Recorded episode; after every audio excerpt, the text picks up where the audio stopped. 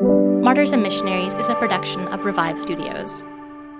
You're listening to Martyrs and Missionaries. I'm Elise, and every episode I'll bring you a new martyr and or missionary, the called and the brave. In this episode, we're doing something a little bit different. I'm going to be teaming up with Troy from Revive Thoughts, and we're going to be bringing you the life of David Livingstone, followed by a speech that he delivered that we have brought back with the talent of Jonathan Claussen, who is very well known on the Revived Thoughts side of things. So yeah, we're really excited about this, and I hope you enjoy it. This is Troy and Elise, and you are listening to Revive Thoughts.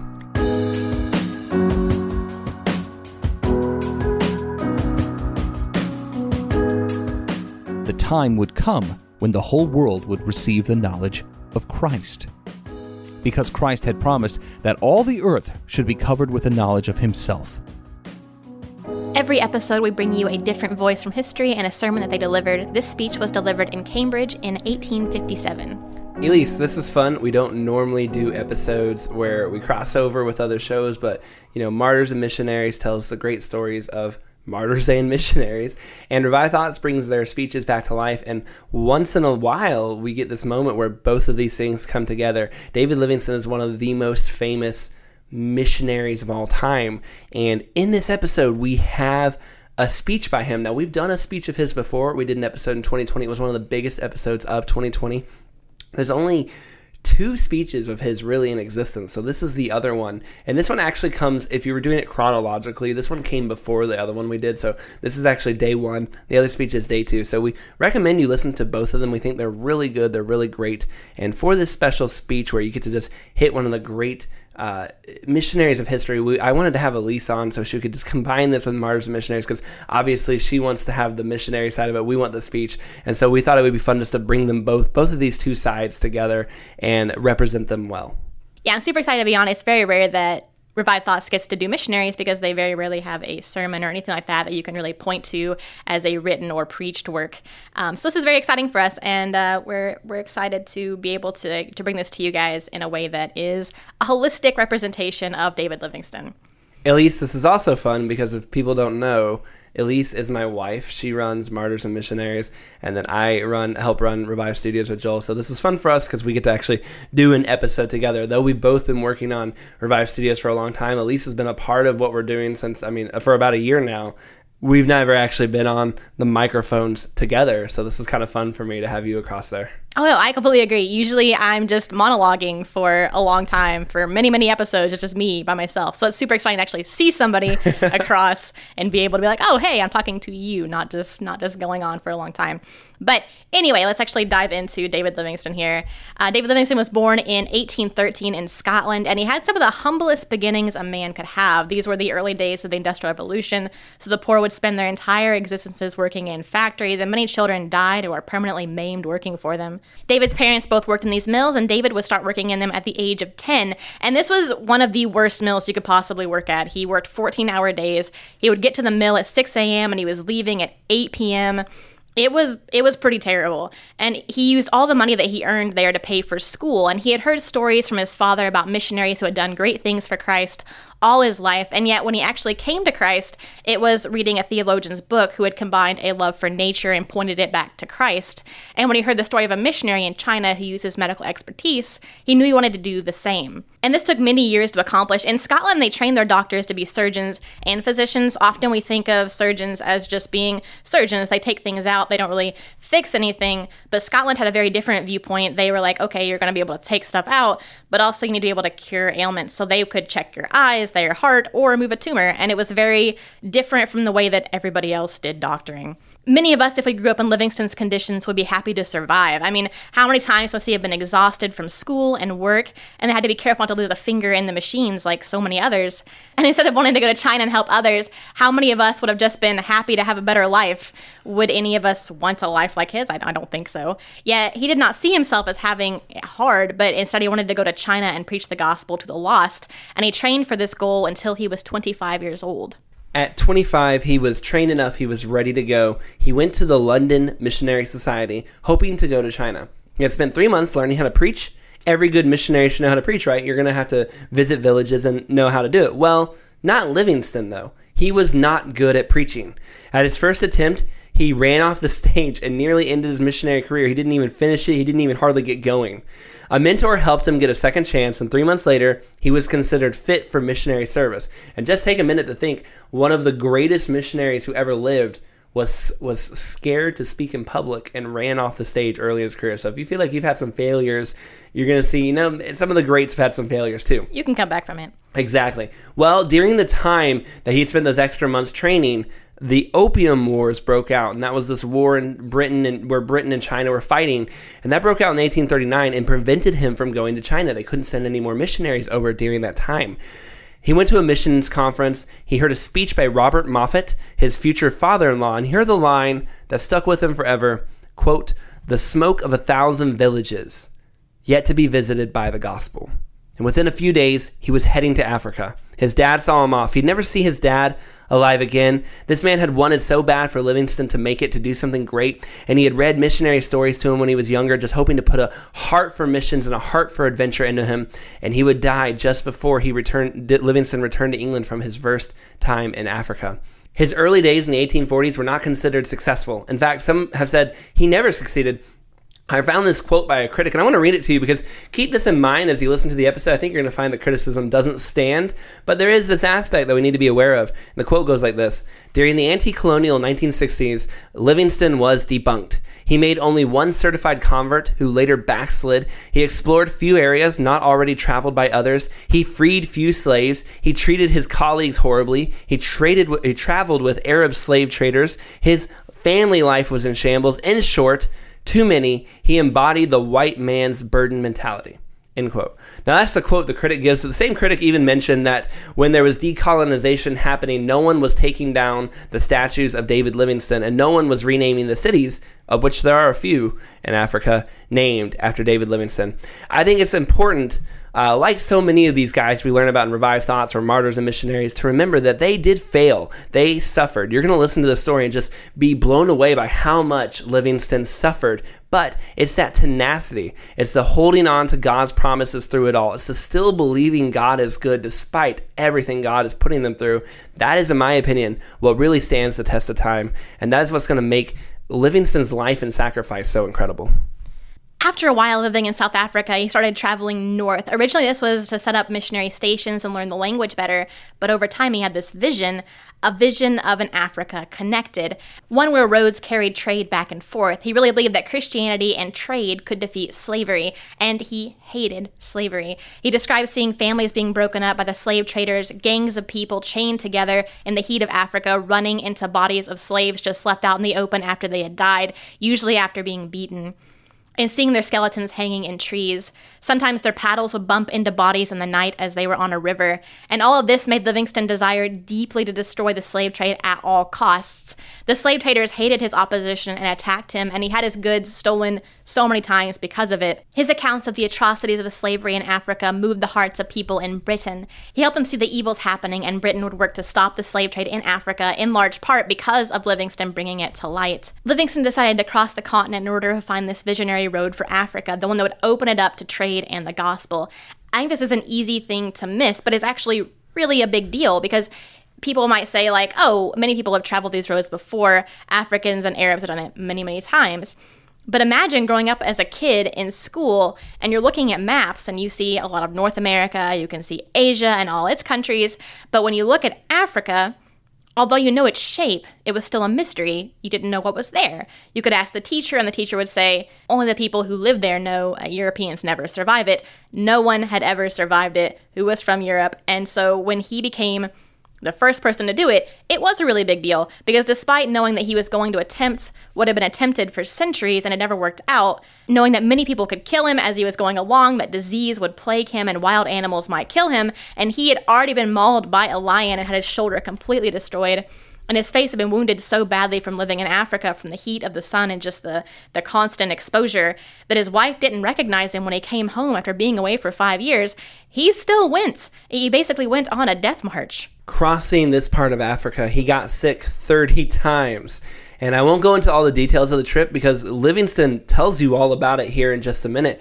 But afterwards, he was unsatisfied with this trip, so he decided, I'm going to go back across the other direction of Africa. This meant that he was now making two nearly impossible trips across Africa that no one from Europe had ever done before. He also wanted to return the men who had helped him along the way, make sure they got back home safe. Sometimes these men get forgotten, but if these men hadn't gone with him, these strong, very capable adventurers themselves that had helped guide him across Africa, he would never have made it. So, you know, we praise David Livingstone, but it is important to remember the people that went with him as well. Mm-hmm. When the English heard that he was alive, it was a shock to Britain. You know, last they had heard from Livingstone, the London Missionary Society, you know, got a note, a telegram or whatever saying, I'm heading across the, you know, this long road of Africa, and then months go by, you don't hear from him. You just assume he had died like many before him had. And then suddenly you get this telegram from another city across Africa. I made it. No, I'm going back the other way. And they're like, wait, what's going on? And then, you know, a year or two goes by, months, several months go by, and suddenly you get another telegram. He made it to the other side as well. And while he was there, he had discovered rivers, lakes, Victoria Falls. All these things happen, and people are excited. You know, the newspapers are writing about them. There's this man who is doing what no European had ever done before. And that map that had been so long, no one knew what was inside of it. Suddenly, for the first time, people could see some of the things that were inside of it, and they were amazed at the animals he was describing, and the trees, and the things he was seeing, and the rivers, and the waterfalls. All of it was blowing them away, and it was like a light was being shined into Africa for Europeans for the first time. And I think any of us would think 2,000 miles was impressive and think, that's a pretty long trip. But remember, for every mile, there may be a tribe that doesn't want you to cross. There may be slave traders. There may be animals. You'll need food and water. You'll need to know where you're going, so you need to stay oriented. And there are constant mosquitoes and bites that bring with them diseases. And that's one of the things that you really can't account for, especially mosquitoes, bugs, things like that. You're not always able to protect yourself from them. Like, you might be an animal, or you might be able to go around a different way to avoid slave traders.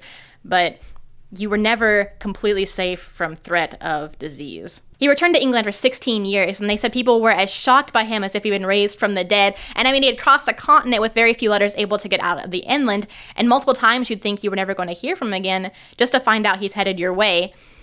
Huge crowds cheered for him, and everyone wanted him to speak, which is kind of funny, because if you recall, he was unable to preach right before he came to Africa, so much that he almost failed, and now he's being asked, probably, 20 years later, something like that? Yeah, 20 years or so. Yeah, he's being asked to speak before basically an entire continent about the things that he's found. And it would be easy to forget about his wife as well. She had experienced these hardships waiting to hear from him, and for years she'd gone without seeing him, and people questioned their marriage and their love and whether she was a fool to be married to someone gallivanting across Africa like he did. Is he staying faithful? What is he doing over there? Kind of stuff. You would hear for years from people that at one point you considered to be friends. And yet when he was receiving praise, he had her right next to him the entire time. And one lord gave a speech and said that she deserved all the respect that he did for her commitment to him. While in England, he was pressured to write his book. Ever since David Brainerd, missionary biographies were very popular. And so when you would travel to another country, you spent any length of time there, when you got back, your mission society expected you were going to write them a book, and they were going to sell copies, and it was going to be able to fund the mission society, future endeavors, things like that. But he actually ended up not going with the London Mission Society, kind of caused a little bit of a souring there, because he decided to go with a different publisher, a secular publisher, because he wanted to make it more of a, not necessarily a just missions biography, but also, okay, here's some of the different things I found out scientifically and things like that. And so that made it much more of an in-depth book. And it would actually be one of the best-selling books in the genre of all times. His book is called Missionary Travels, and it actually helped expose the slave trade and the need for abolition in Africa. So it was a really enlightening book to a lot of people who had no idea about anything in Africa 10 seconds before. However, there began to brew troubles from this work. Just as we mentioned, the London Missionary Society with the book and all that, but they also started to question whether they should be spending so much time and money helping this guy explore Africa. Since he believed the exploration would save Africa, he thought it'd be a part of moving Africa forward. He actually withdrew from the London Missionary Society and went and joined the Royal Geographical Society instead. The London Missionary Society was being a little bit unfair, because everywhere he went, he was constantly establishing mission stations, and he was constantly asking for more missionaries to join him in the work. But also, in their defense, they probably expected him to be a preacher running a church and that kind of thing, what you would more expect, not a guy running all over the place. He also insisted that his wife come with him this time. He really wanted her to be there, and he had this big expedition. Many big British experts and explorers were coming along, and he loved her so dearly and wanted her to be a part of his work just so badly. But as soon as she arrived in Africa, a part of this big expedition, she became ill. The two of them and their son had gone there, his son Oswald. She had attempted to recover. Him and his son kept going. And so she actually had some kids with her. They went back to England, put them back in school, and she waited in Africa till she felt better. By the time she started to feel better, she went back to him, but she never fully recovered, and within 3 months, she had died. And Livingstone said it was the first time he felt in his heart that he himself wanted to die. Despite all the physical suffering, everything he had gone through on this point, it was when he lost his wife, that hurt him so much more and just broke him. He, unlike many of the men we will cover and have covered and Elise has covered, he never did remarry. Around the same time, he got some other bad news. The river that he had been so sure would be this great road that could help connect Africa, he found out it was not passable. There were rapids just beyond where he had explored last time. It was just a little bit out of the way. If they'd gone a few miles kind of in the other direction, they would have seen them, but it made it impossible now for boats to travel. He had come up with all these other ideas to connect Africa, but this river really was the bridge he had wanted it to be, and he had kind of sold it back to all these different people as this was the way. And so when they found out that there were these rapids and they wouldn't be able to do it, and they sent this money to him, and he wasn't going to be able to do what he had said, this really disappointed them, and they were not happy with him. And so yet another area in his life where something is going wrong. And at almost the same time, two missions have been started inspired by the work that Livingstone was doing. The London Missionary Society has sent people to a place that Livingstone suggested, but it was an absolute disaster and almost all of them died. And another group, the University Mission to Central Africa, had also gone because of Livingstone, not directly, but they looked to him for advice and wisdom. And they got too involved with local politics, and many of the members died of illness. And when their leader died, they were withdrawn. So within 2 years' time, Livingstone lost his wife, his mission plans, his funding, and he didn't know it yet, but also his son. His oldest son, Robert Livingstone, went to look for him, but he didn't find him and became a sailor going to America. He changed his name to Rupert Vinson, maybe unhappy with his father or fearful of being used as a hostage of some kind.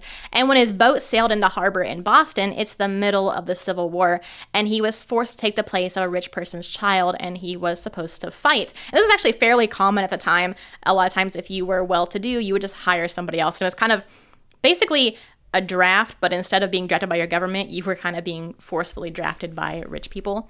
So he had no choice, and he fought for the Union until he was captured and later injured in battle, and he died in 1864, and he is buried in Gettysburg. When David Livingstone went back to Britain, things were not nearly as good for him, and sometimes this gets a little bit colored in the way that they try to make him more unpopular than he was, but it was kind of like a mixed reception, basically. Some people were really excited, and some people were kind of like, what have you done? And so the next book he wrote, actually, was a defense of his actions going back to Africa. Like, oh, okay, I told you not to get involved in politics over here, and different things like that. So he was basically having to defend himself in his next novel. And the Royal Geographic Society was still happy with him. They offered to pay him handsomely if he would just search for the Nile's beginning and leave off the mission stuff, and he refused, and so he was given no official funds from them.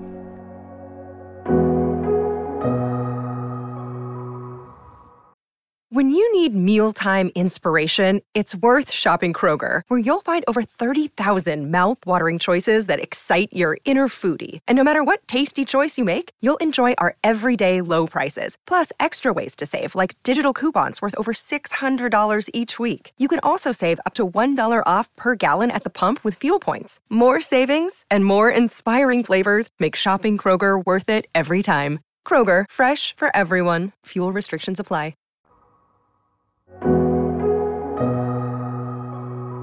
When he arrived in Africa this next time, he wanted to find where the Nile began, and he wanted to continue to bring trade and Christianity everywhere he went.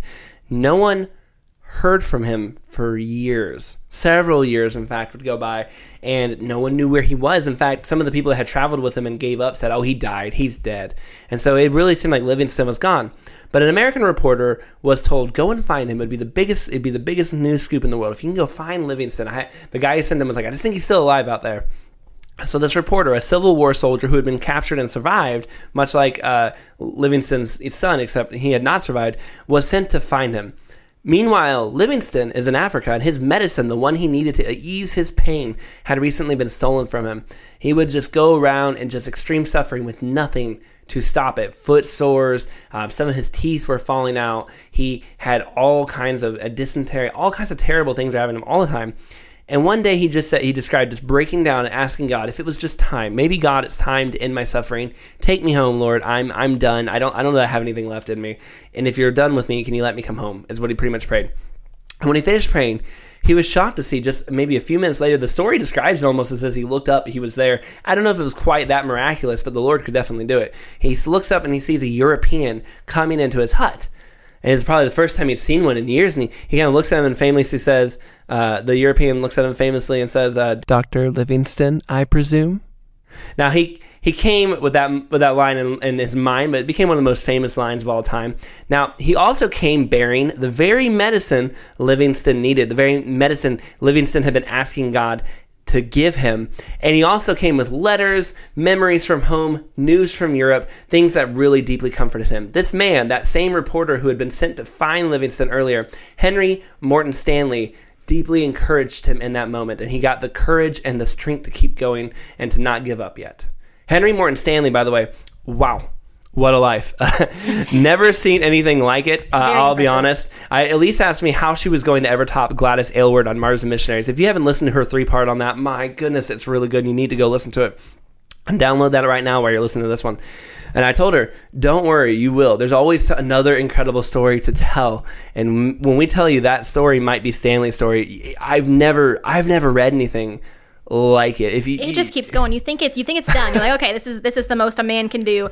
And then you literally finish reading a section. I won't ruin any of it for you. But you finish reading a section. You're like, how bad can it get? Like, oh, the worst is behind them. And no, the worst had yet to come. And you're like, what is going to happen? It is. It's insane. It's absolutely insane that one human lived that life. And be looking for that in Martyrs and Missionaries. Again, it might be the one that comes to kind of go up against Gladys Aylward for great, just amazing stories. So Henry comes to Livingstone. And he's a devout atheist at this point, by the way. But watching, walking, living with Livingstone for a few months in Africa, it changed him. He saw this broken man who'd lost teeth. He lost an eye. He lost the use of his left arm. He lost his wife. He lost his son. He'd given up so much for God. He was miserable. He was slowly dying of dysentery and any other disease. But instead of seeing a broken man, he saw a man just filled with grace and virtue. Stanley would later report his surprise and how he was just captivated, his words, by the courtesy, dignity, patience, and high morals of Livingstone. Writing of him, he would say directly, Stanley would say, quote, lowly of spirit, meek in speech, merciful of heart, pure in mind, peaceful in act. During health or sickness, he was consistently noble, upright, pious, and manly, in all the days of my companionship with him. Livingstone's patience and perseverance, it just impressed Stanley so much, and he did become a believer. Stanley wanted Livingstone to return to Britain to recover, but Livingstone was determined to explore and learn more, even as sick and as fragile as he was. I mean, basically, there wasn't an ailment this man did not have. He shared his stories that helped highlight again the evils of slavery, and within about a year, in 1873, he had died. And the legend is that he died while praying on his knees. And actually, we heard somebody talk about this. He was praying so diligently and so faithfully and so piously.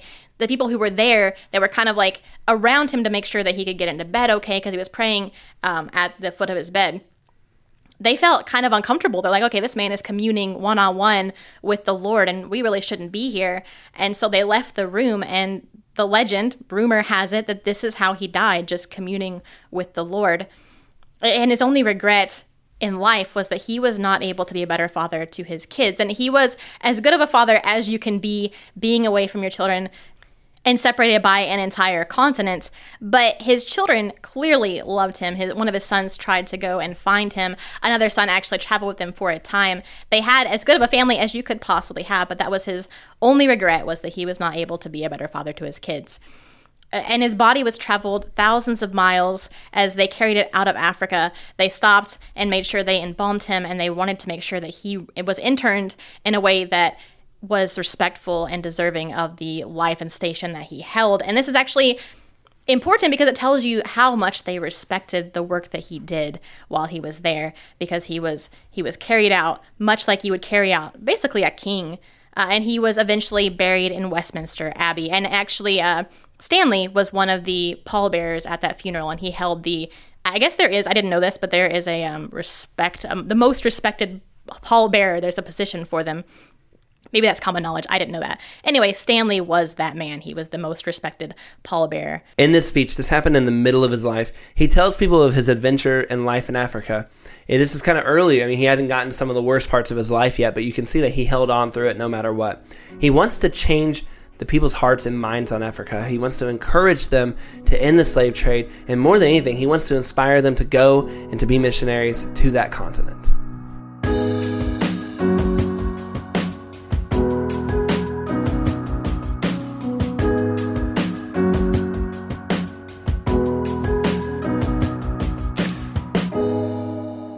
When I went to Africa about 17 years ago, I resolved to acquire an accurate knowledge of the native languages. And as I continued, while there, to speak generally in the African languages, the result is that I'm not now very fluent in my own. But if you will excuse my imperfections, I will endeavor to give you as clear an idea of Africa as I can. If you look at the map of Africa, you will discover the shortness of the coastline. This is one reason why the interior of Africa has remained so long unknown to the rest of the world. In the southern part of Africa lies the Great Kalahari Desert. Not called this because it is merely a sandy plain, devoid of vegetation. Such a desert I never saw until I got between Suez and Cairo. Kalahari is called a desert because it contains no streams, and water is obtained only from deep wells. The reason why so little rain falls on this extensive plain is because the winds prevailing over the greater part of the interior country are easterly.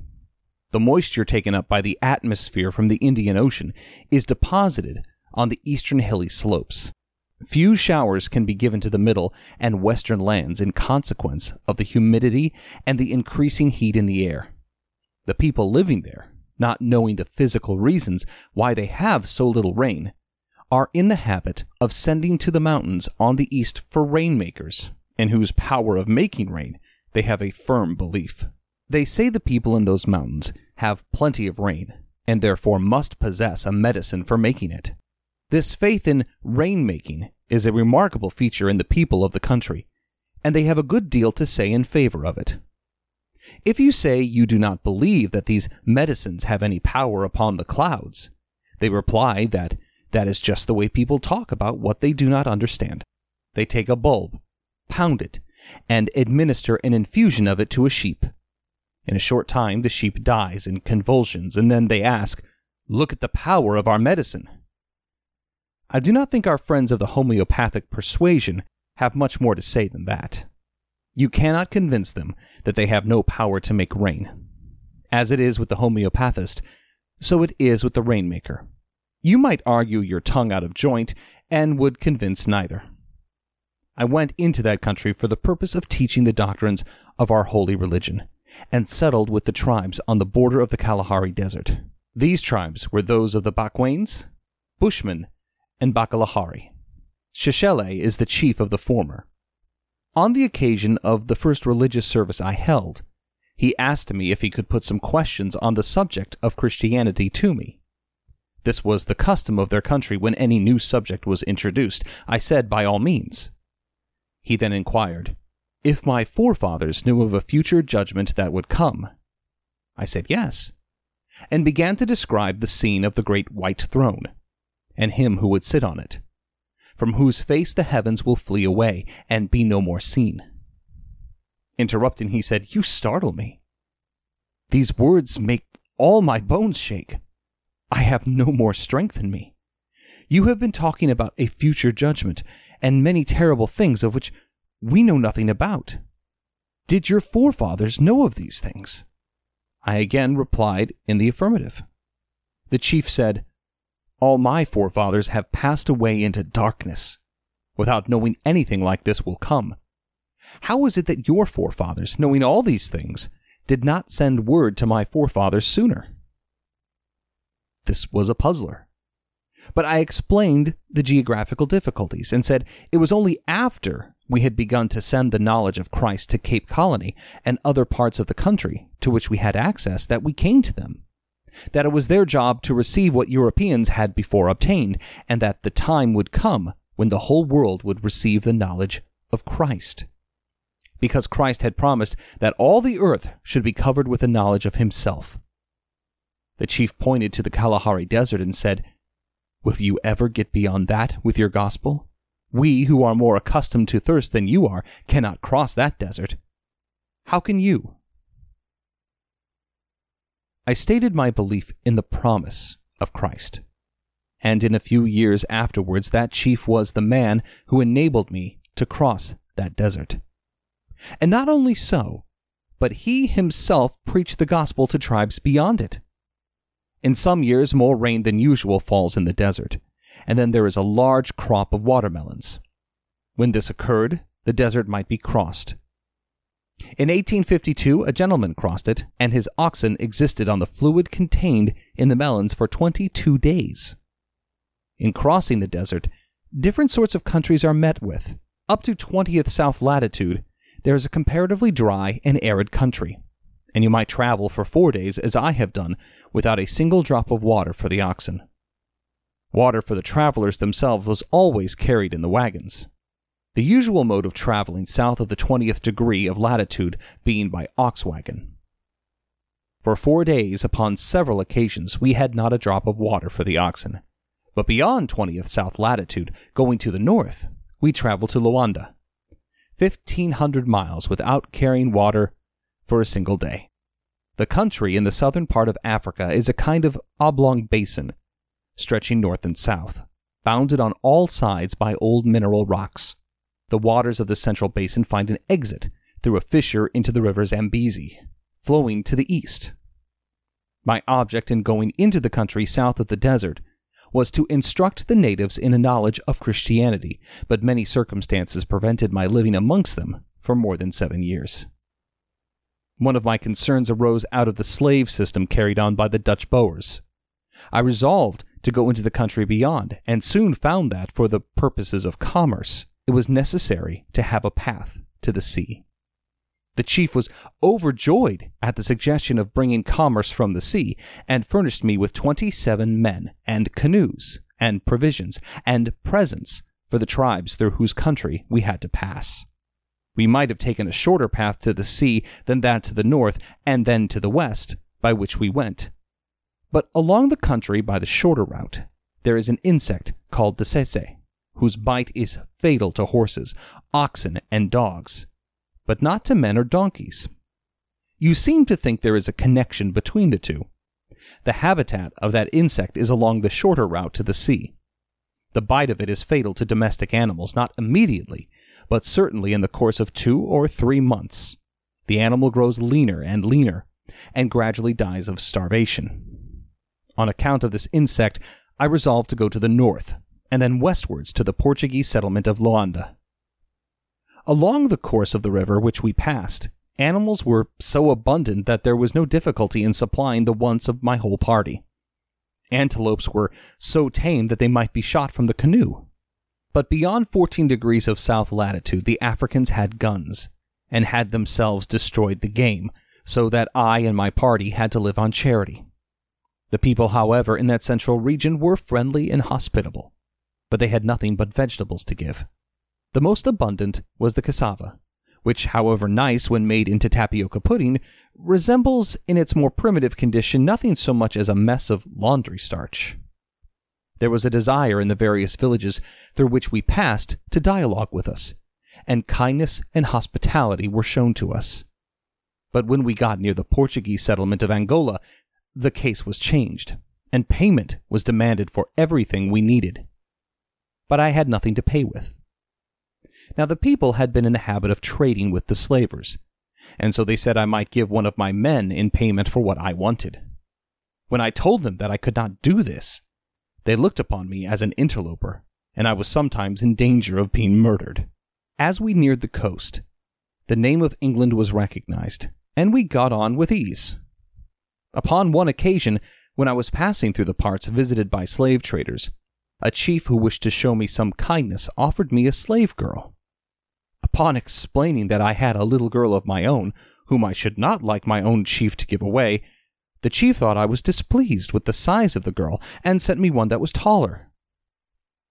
By this and other means I convinced my men of my opposition to the principle of slavery, and when we arrived at Luanda, I took them on board a British vessel, where I took pride in showing them that those countrymen of mine and those guns were there for the purpose of putting down the slave trade. They were convinced from what they saw of the honesty of Englishmen's intentions, and the hearty reception they met from the sailors made them say to me, "We see they are your countrymen, for they have hearts like you." On the journey, the men had always looked forward to reaching the coast. They had seen Manchester prints and other articles imported, and they could not believe that they were made by mortal hands. On reaching the sea, they thought that they had come to the end of the world. They said, "We marched along with our father, thinking the world was a large plain without limit, but all at once the land said, 'I am finished. There is no more of me.'" And they called themselves the true old men, the true ancients, having gone to the end of the world. On reaching Luanda, they commenced trading in firewood, and also engaged themselves in 6 pence a day in unloading coals, brought by a steamer for the supply of the cruiser lying there to watch the slave vessels. On their return, they told their people, "We worked for a whole moon, carrying away the stones that burn." By the time they were ready to go back to their own country, each had secured a large bundle of goods. On the way back, however, fever detained them, and their goods were all gone, leaving them on their return home as poor as when they started. I had gone towards the coast for the purpose of finding a direct path to the sea, but on going through the country we found forests so dense that the sun had not much influence on the ground, which was covered with yellow mosses, and all the trees with white lichens. Amongst these forests were little streams, each having its source in a bog. In fact, nearly all the rivers in that country commence in bogs. Finding it impossible to travel here with wheels, I left my wagon behind, and I believe it is standing in perfect safety where I last saw it to this very day. The only other means of travel we had was oxback, by no means a comfortable mode of traveling. I therefore came back to discover another route to the coast by means of the river Zambezi. The same system of inundation that distinguishes the Nile is also afflicted by this river, and the valley of the Barotse is exceedingly like the valley of the Nile between Cairo and Alexandria. The water does not flow off, but gradually soaks into the soil, and then oozes out in bogs, in which all the rivers take their rise. They have 2 rainy seasons in the year, and consequently 2 periods of inundation. The reason why the water remains so clear is this: the country is covered by such a mass of vegetation that the water flows over the grass without disturbing the soil beneath. There is a large central district containing a large lake formed by the course of the Zambezi, to explore which would be well worthy of the attention of any individual wishing to distinguish himself.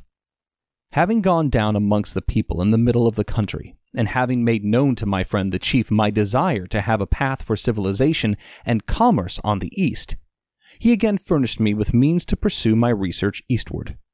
And to show how disposed the Africans were to aid me in my expedition, I had 114 men to accompany me to the east, whilst those who had traveled to the west with me only amounted to 27. And when I left my wagon to set forth on my journey, 2 warriors of the country offered a cow each to the man who would slay anyone who molested it. Having proceeded about 100 miles, I found myself short of ammunition, and dispatched an emissary back to the chief to procure more percussion caps from a box I had in my wagon. Not understanding the lock, the chief took a hatchet and split the lid open to get what was wanted, and notwithstanding the insecure state in which it remained, I found, on returning 2 years afterwards, that its contents were precisely as I left them. Such honesty is rare in civilized Christian England, as I know from experience, for I sent a box of fossils to Dr. Buckland, which after arriving safely in England was stolen from some railway, being probably mistaken for plate. I could not make my friend the chief understand that I was poor, and while it lasted the chief would favor me with his company for coffee, When it was gone, I told the chief how it was produced from the cane, which grew in Central Africa. But as they had no means of extracting the saccharine matter, he requested me to build a sugar mill. When I told him I was poor, the chief then informed me that all the ivory in the country was at my disposal, and he accordingly loaded me with tusks, 10 of which, on arriving at the coast, I spent in purchasing clothing for my followers. Englishmen are very apt to form their opinion of Africans from the elegant figures seen in pictures on tobacco shops. I scarcely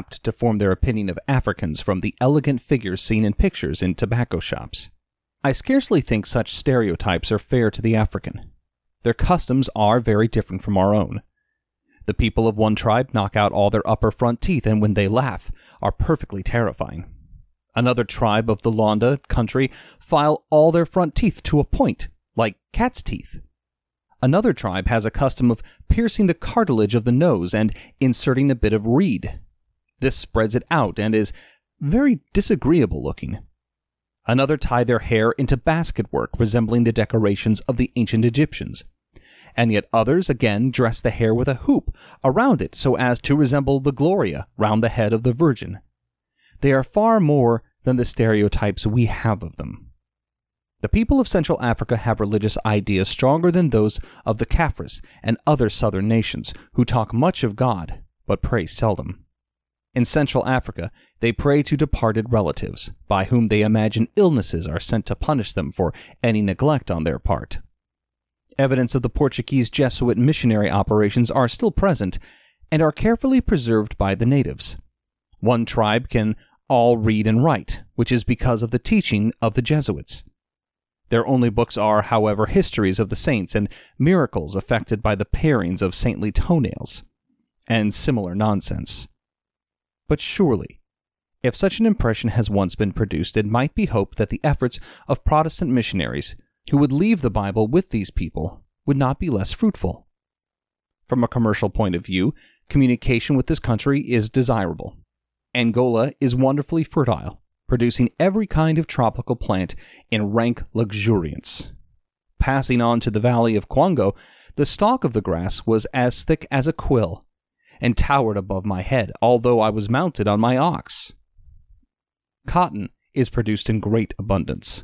Though merely woven into common cloth, bananas and pineapples grow in great luxuriance here.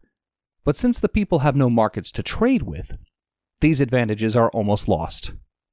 The country on the other side is not quite so fertile.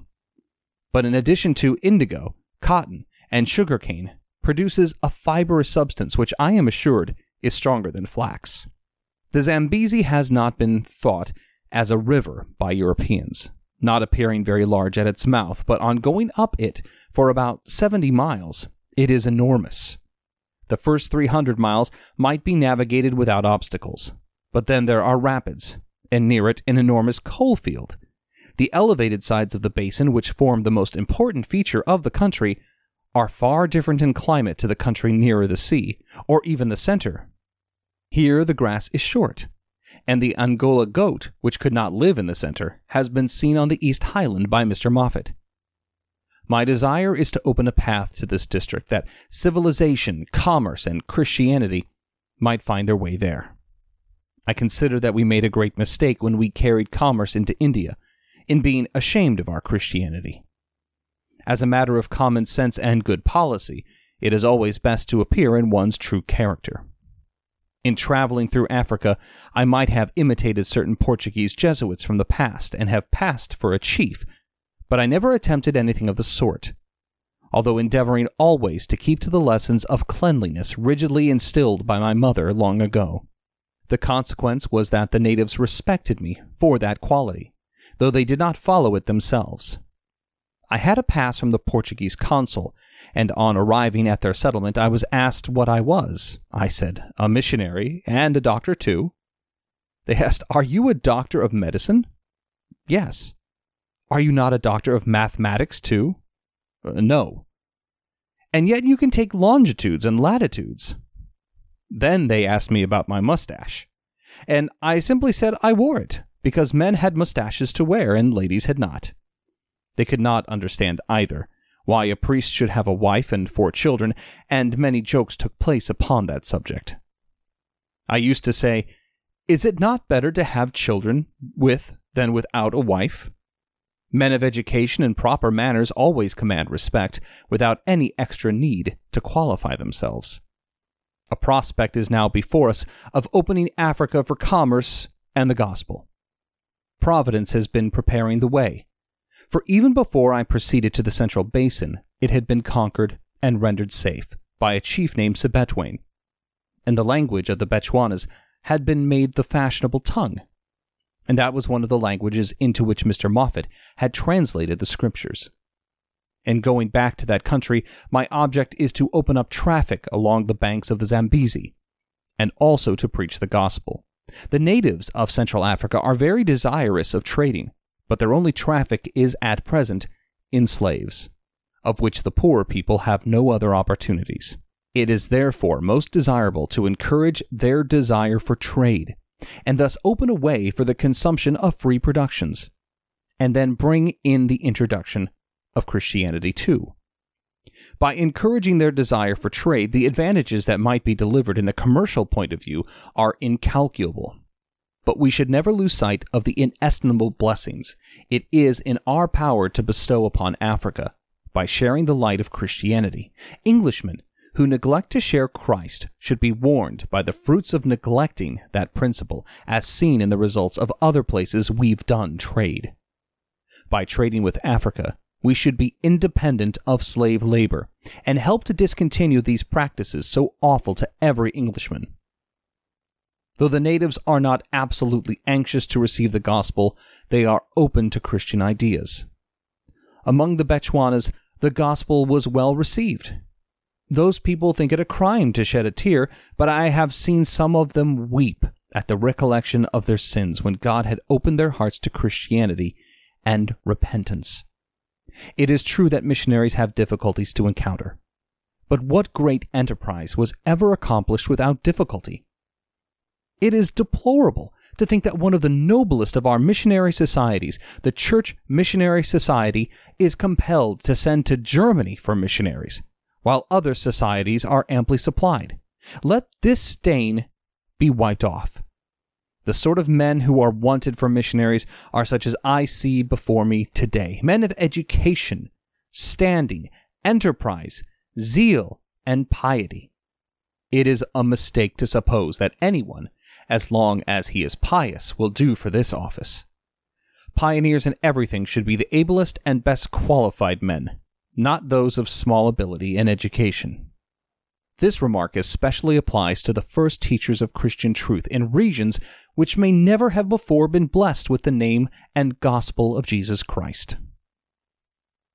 In the early ages, the monasteries were the schools of Europe, and the monks were not ashamed to do this work. The missionaries now take the place of those noble men, and we should not hesitate to give up the small luxuries of life in order to carry knowledge and truth to them that are in darkness. I hope that many of those whom I now address will embrace that honorable career.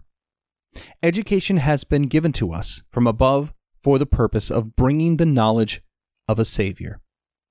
If you knew the satisfaction of performing such a duty, as well as the gratitude to God which the missionary must always feel, in being chosen for such a noble task, so sacred a calling, you would have no hesitation in embracing it. For my own part, I have never ceased to rejoice that God has appointed me to such an office. People talk of the sacrifice I have made in spending so much of my life in Africa. Can that be called a sacrifice, which is simply paid back as a small part of a great debt owing to our God, which we can never repay? Is that a sacrifice which brings its own blessed reward in healthful activity, the consciousness of doing good, peace of mind, and a bright hope of a glorious destiny hereafter? Away with the world in such a view, and with such a thought. It is emphatically no sacrifice. Say rather, it is a privilege. Anxiety, sickness, suffering, or danger now and then, with a foregoing of the common conveniences and charities of this life, may make us pause, and cause the spirit to waver, and the soul to sink. But let this only be for a moment. All these are nothing when compared with the glory which will hereafter be revealed in. And for us, I never made a sacrifice. Of this we should not talk, when we remember the great sacrifice which he made, who left his Father's throne on high to give himself for us, who being the righteousness of that Father's glory, and the express image of his person, and upholding all things by the word of his power, when he had by himself purged our sins, sat down on the right hand of the Majesty on high. English people are treated with respect, and the missionary can earn his living by his gun on the hunt, a course not open to a county priest. I would rather be a poor missionary than a poor priest. Then there is the pleasant prospect of returning home and seeing the agreeable faces of his friends again. I suppose I present a stark contrast to you. At Cairo we met a party of young English people whose faces were quite a contrast to the skinny, withered ones of those who had spent the latter years of their life in a tropical climate like we had. There is also the pleasure of the welcome home, and I heartily thank you for the welcome you have given me on the present occasion. But there is also the hope of the real welcome, the words of our Lord, "Well done, good and faithful servant."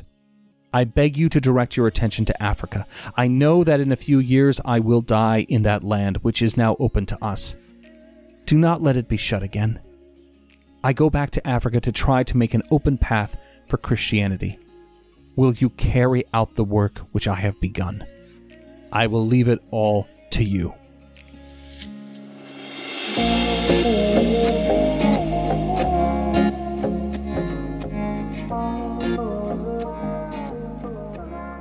You'll hear in this speech and the other speech we have in this, again, if you haven't heard that one, make sure you go listen to it, that he was always looking for more people to carry out the work. We know after he died that Mary Slessor, someone Elise had on her show she had covered, would go to Africa motivated by his death to go continue the work that he was doing, and she would do great things for him. Henry Stanley also, who Elise will cover later, he also, when he realized Livingstone wasn't there, he would go and continue that work too. Some doubt his success. I did read that quote at the top of the show saying, well, he wasn't actually very successful after all, but the evils of slavery were highlighted, maps were filled in, science and animals were brought to the world that didn't, and many people were told about Jesus Christ, and many, many were inspired to become missionaries by his work. I think, though, the question is, 160 years later, who will carry out that work? Are there still people going? Is the work being done? Is Christ still being brought to these places where his name has never been heard before?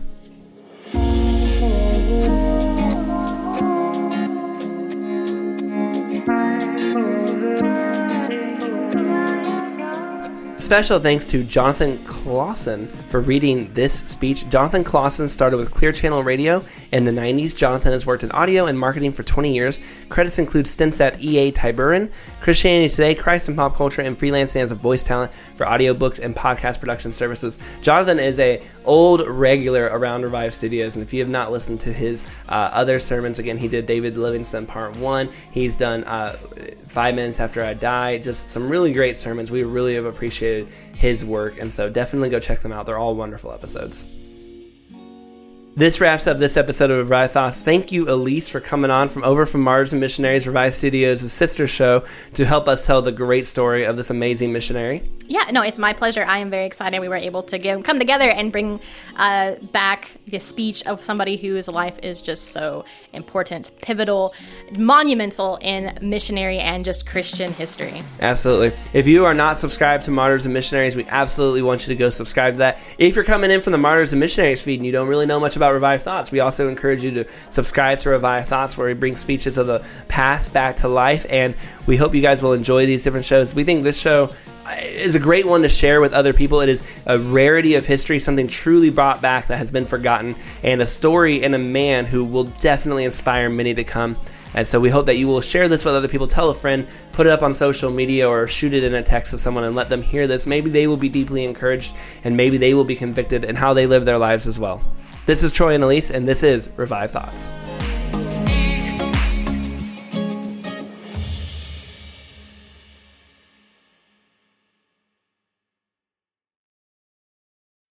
When you need mealtime inspiration, it's worth shopping Kroger, where you'll find over 30,000 mouthwatering choices that excite your inner foodie. And no matter what tasty choice you make, you'll enjoy our everyday low prices, plus extra ways to save, like digital coupons worth over $600 each week. You can also save up to $1 off per gallon at the pump with fuel points. More savings and more inspiring flavors make shopping Kroger worth it every time. Kroger, fresh for everyone. Fuel restrictions apply.